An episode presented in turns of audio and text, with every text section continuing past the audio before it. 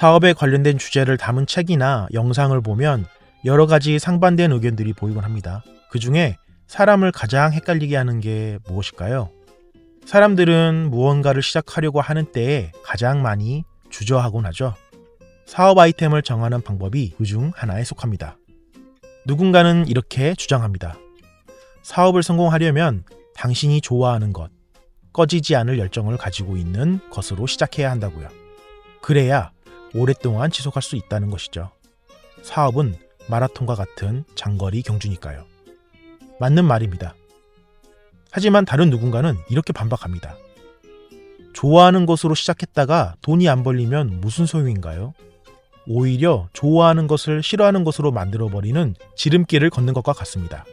회사는 경제적 이득을 취하기 위해 운영하는 것이고 돈을 벌지 못한다면 아무런 의미가 없죠.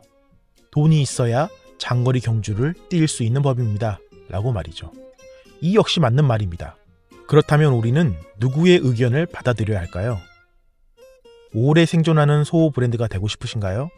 성장하고 싶은 소상공 자영업자의 브랜딩과 마케팅 여정을 나누는 팟캐스트. 오늘은 간판다는 날. 저는 이 팟캐스트의 호스트 이행곤입니다.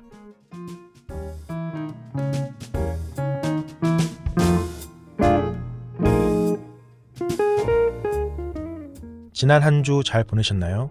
저는 충실하게 지냈던 것 같습니다. 두 번째 에피소드를 담았던 지난 팟캐스트도 발행했고요. 인스타그램 게시물 다섯 개, 블로그도 한 개 올렸으니까요. 하지만 동시에 혼란스러운 시간이기도 했습니다. 뭐 그렇다고 혼란스러운 게 무조건 나쁜 건 아니더라고요. 덕분에 오늘 방송 주제거리를 찾게 되었으니까요. 매일 이런 고민들을 반복하면서 살고 있습니다. 고민들이 쌓이면 더욱 단단해질 거라 생각하면서 지내고 있는 것이죠.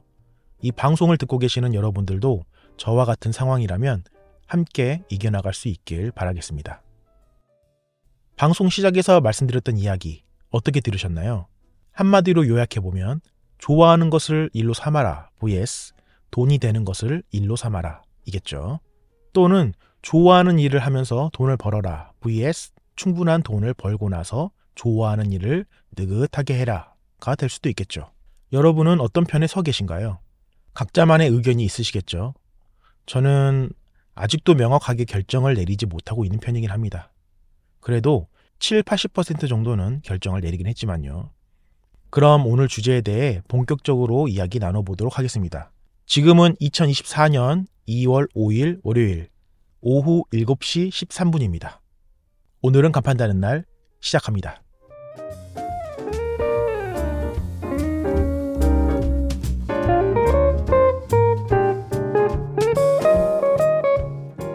먼저 좋아하는 것을 일로 삼으라고 조언하는 쪽의 이야기를 생각해 보시죠. 그 다음엔 돈이 될 만한 것을 일로 삼으라고 하는 쪽의 이야기를 들여다보고요. 비즈니스에 대한 열정을 추구하라고 하는 사람들이 대표적으로 드는 이유는 다음과 같습니다. 첫 번째는 일에 열정이 있으면 성공하는 데 필요한 더 많은 노력을 기울일 가능성이 높다는 것입니다. 두 번째는 사업원 동기부여가 매우 중요한데요. 특히 사업 초반에는 리스크가 크고 많은데 그 협곡을 넘어가기 위해서는 내적인 동기가 필수적이라는 것이죠. 즉, 자가 발전을 할 수 있어야 한다는 말인데요. 돈이 없다고 포기하는 리스크를 극복해내는데 중요한 역할을 한다고 주장합니다. 세 번째, 열정은 더 많은 것을 만들어내겠다는 생각을 확고히 만든다는 것이죠. 더 나은 것을 추구하는 마음은 창의를 이끌어내고 혁신적인 결과물을 만들어낸다는 것입니다. 마치 애플의 스티브 잡스처럼 말이죠. 마지막으로 돈만 따라간다면 나중에는 그 상황에 지배받게 된다는 것입니다. 하기 싫은 일을 억지로 해내야 하는 고통을 감내해야 할 수 있다는 것이죠. 이미 돌이킬 수 없는 강을 건넜다는 말과 같습니다. 사람은 돈을 벌기 위해서 태어난 존재가 아니기 때문에 엄청난 고통이 동반될 거라는 주장입니다. 이번에는 돈을 따라가라고 주장하는 사람들의 이유를 짚어보겠습니다. 첫 번째는 무엇보다도 생존이 우선이라는 관점입니다. 그들은 이렇게 주장하죠. 나도 좋아하는 것이 일이 되면 좋다고 생각합니다. 하지만 손가락 빨면서 사업을 이어나가는 건 한계가 있죠. 라는 식입니다. 본능을 지배하는 가난을 뒤로 하고 이상을 쫓는 건 위대한 사람들만 가능하다는 논리입니다. 아니면 허세 가득한 사람만 가능하다는 것이죠. 두 번째는 비즈니스는 숫자라는 언어로 표현할 수 있는 세계인데 숫자가 플러스가 뜨면 사업을 잘하는 것이고 마이너스가 뜨면 그렇지 않다고 보는 관점입니다. 수익성에 초점을 맞추면 최대한 감정을 배제할 수 있다는 것이죠. 이것은 실용적 결정을 내리는 데 도움이 된다라는 주장입니다. 마지막으로 돈 없이는 바퀴를 굴리기 어렵다는 것이죠. 아마존의 사례로 유명해진 플라이 휠이라는 개념이 있는데요.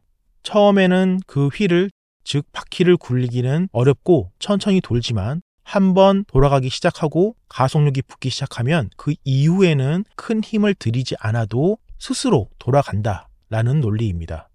그런데 이 바퀴를 안정적으로 돌리기 위해서는 돈이 있어야 자원을 효율적으로 할당할 수 있고 투자도 할 수 있어서 가능하다라는 것입니다. 좋아하는 것은 취미로 삼아서 진정으로 즐기거나 돈 걱정이 없어진 후에 해도 늦지 않다라는 것이죠.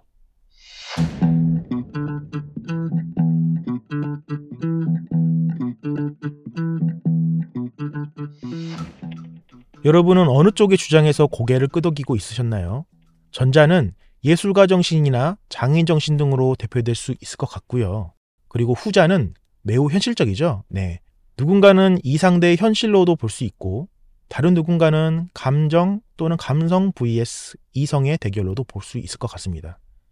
방송을 듣고 있는 여러분의 관점에 따라 여러 구도로 보일 거라 생각합니다. 음, 저는 모두 옳다라고 생각은 합니다만 좋아하는 일을 하면서 사는 사람이 되고 싶더라고요.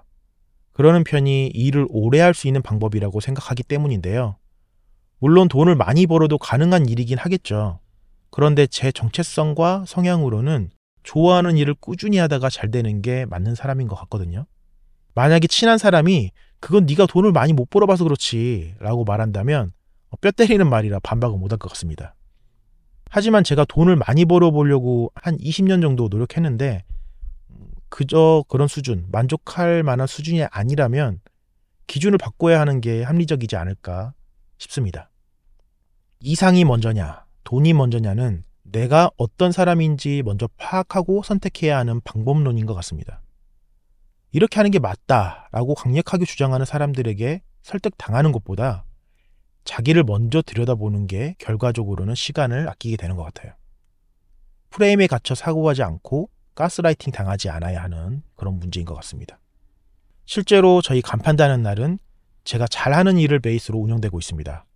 이십 년간 대기업에 쌓인 광고물을 만들어주면서 쌓아온 경력을 기반으로 하고 있으니까요. 그런데 솔직히 말하자면 아쉽게도 진정으로 좋아하는 일은 아닙니다. 여기서 오해하실 수도 있는데요.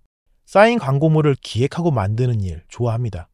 특히 섬세하게 공정을 체크하고 생산성이 나오도록 라인을 정리하는 일은 적성이 잘 맞습니다. 이게 하다 보면 꽤 재미있는 일이거든요. 왜냐하면 제가 이 포인트를 하나 바꿨을 때 생산량이 급증하거나 퀄리티가 높아지는 그런 경험을 여러 번 하고 나면 이 일이 너무 재밌어지더라고요. 그렇지만 평생 하고 싶은 일은 아니었습니다. 뭐 이런 궁금증이 생길 수도 있겠죠. 그럼 애초에 좋아하는 것을 하고 싶어하는 사람이었는데 왜 그런 일로 커리어를 시작하지 않았냐고요. 고백하자면 겁이 많은 사람이기도 했기 때문입니다. 제가 스물여섯 살 정도부터 연남동에 있던 툴상사라는 업체에서 일을 시작했거든요. 뭐 그때는 시트 커팅 해주는 일로 일을 시작했다가 나중에는 아크릴을 가공하는 쪽으로 어, 그렇게 커리어를 진행했었는데요. 그때 당시에는 제가 광주에서 올라와서 고시원에서 삼 년 정도를 살고 있었던 때였습니다. 그때는 정말 춥고 배고프고 쓸쓸하고 그랬던 것 같습니다. 물론 그때는 자유롭고 싶다라는 그런 막연한 생각만 하고 있긴 했지만요. 이제 고시원은 지긋지긋하다라는 그런 감정이 더 컸었습니다. 그리고 이제 곧 서른이 된다라는 그런 암담함도 있었고요. 물론 지금 생각해보면 서른도 까마득하게 젊은 나이긴 하지만요. 네. 여튼 정리하자면 제 메인 커리어는 가난이라는 공포심에 선택을 한 것과 다름 없었습니다. 물론 지금의 제가 될 수 있도록 많은 기회와 경험을 안겨주었기 때문에 애착은 당연히 깊죠. 저라는 사람은 좋아하는 일을 하고 싶어하는 사람이다 라는 걸 설명하려다 보니까 옛날 이야기까지 가게 되었는데요. 어찌 되었든 간에 그래서 이제 남은 인생은 좋아하는 일로 채워보고 싶다라는 생각을 했다라는 이야기입니다.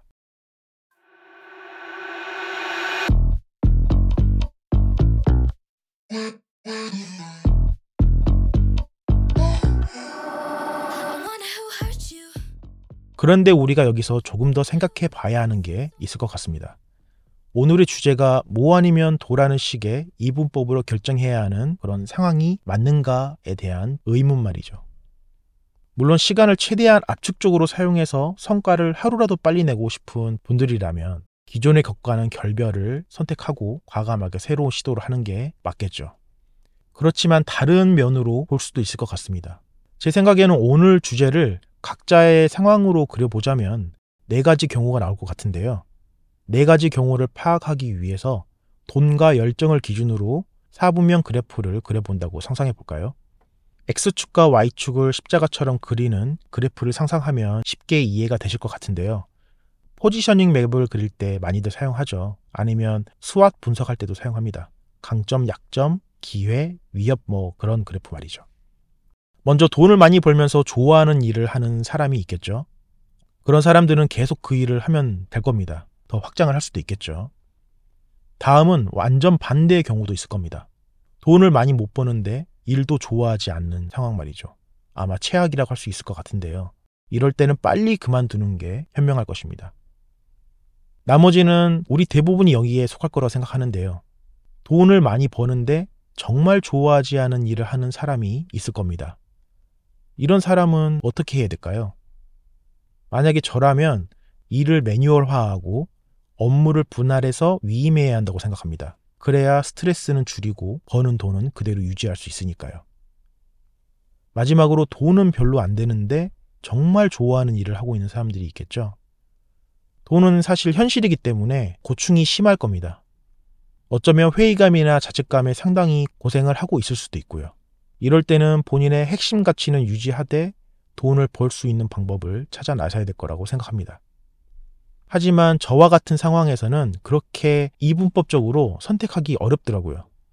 왜냐하면 지금까지 계속 해오는 간판다는 날이라는 사업이 있기 때문입니다. 적당히 좋아하는데 매출도 적당히 유지되는 십자형 그래프의 중간쯤에 머무르는 그런 상황인 거죠. 언뜻 보면 극단적인 것보다 나은 것 같지만 실제로는 그렇진 않습니다. 포지션이 어중뛴 만큼 개선 방법도 모호하기 때문인데요. 그리고 제겐 이런 딜레마가 있습니다.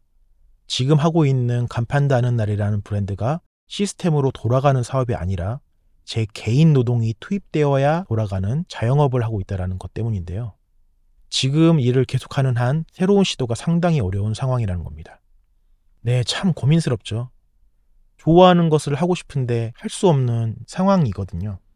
조금 과장하자면 제가 정말 좋아하는 영화인 어, 무간도에 나오는 그런 무간지옥과 같은 고통이라고 비유하고 싶습니다. 그렇게 몇 년을 걸쳐서 고민의 고민을 반복했습니다.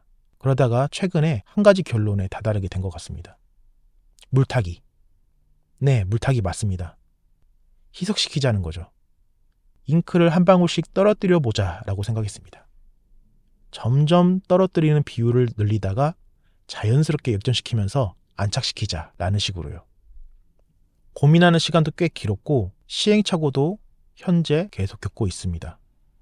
하지만 지금 내린 판단이 현재로서는 최선인 것 같습니다.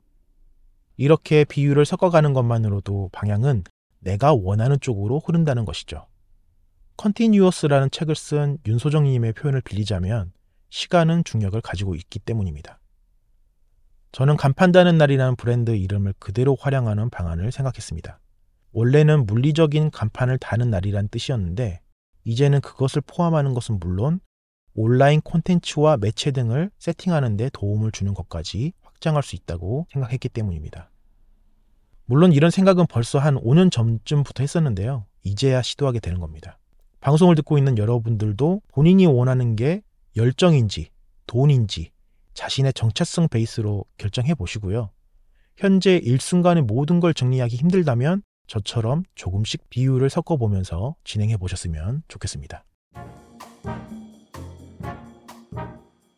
집중해서 한두 시간 일하다가 잠시 쉬어야겠다 싶을 때 팟캐스트 조회수를 체크해보곤 하는데요. 이런 수치에 신경 쓰지 말고 꾸준히 하는 게 중요하다는 걸 정말 잘 알지만 이게 쉽지 않습니다. 정말로요. 그래도 너무 과몰입하지 않으려고 노력 중입니다. 팟빵, 유튜브, 애플, 스포티파이 다 합치니까 이백오십여 조회수가 나오더라고요. 일 분 이상 청취한 데이터 기준으로 말이죠. 그냥 제 생각을 차 안에서 주저리 주저리 떠들고 올리는 방송인데 들어주시는 분들이 있다고 생각하니까 신기하더라고요. 팟캐스트 역시 제가 좋아하는 일의 방향으로 가고 싶어 하는 거라 오래 하고 싶기 때문입니다.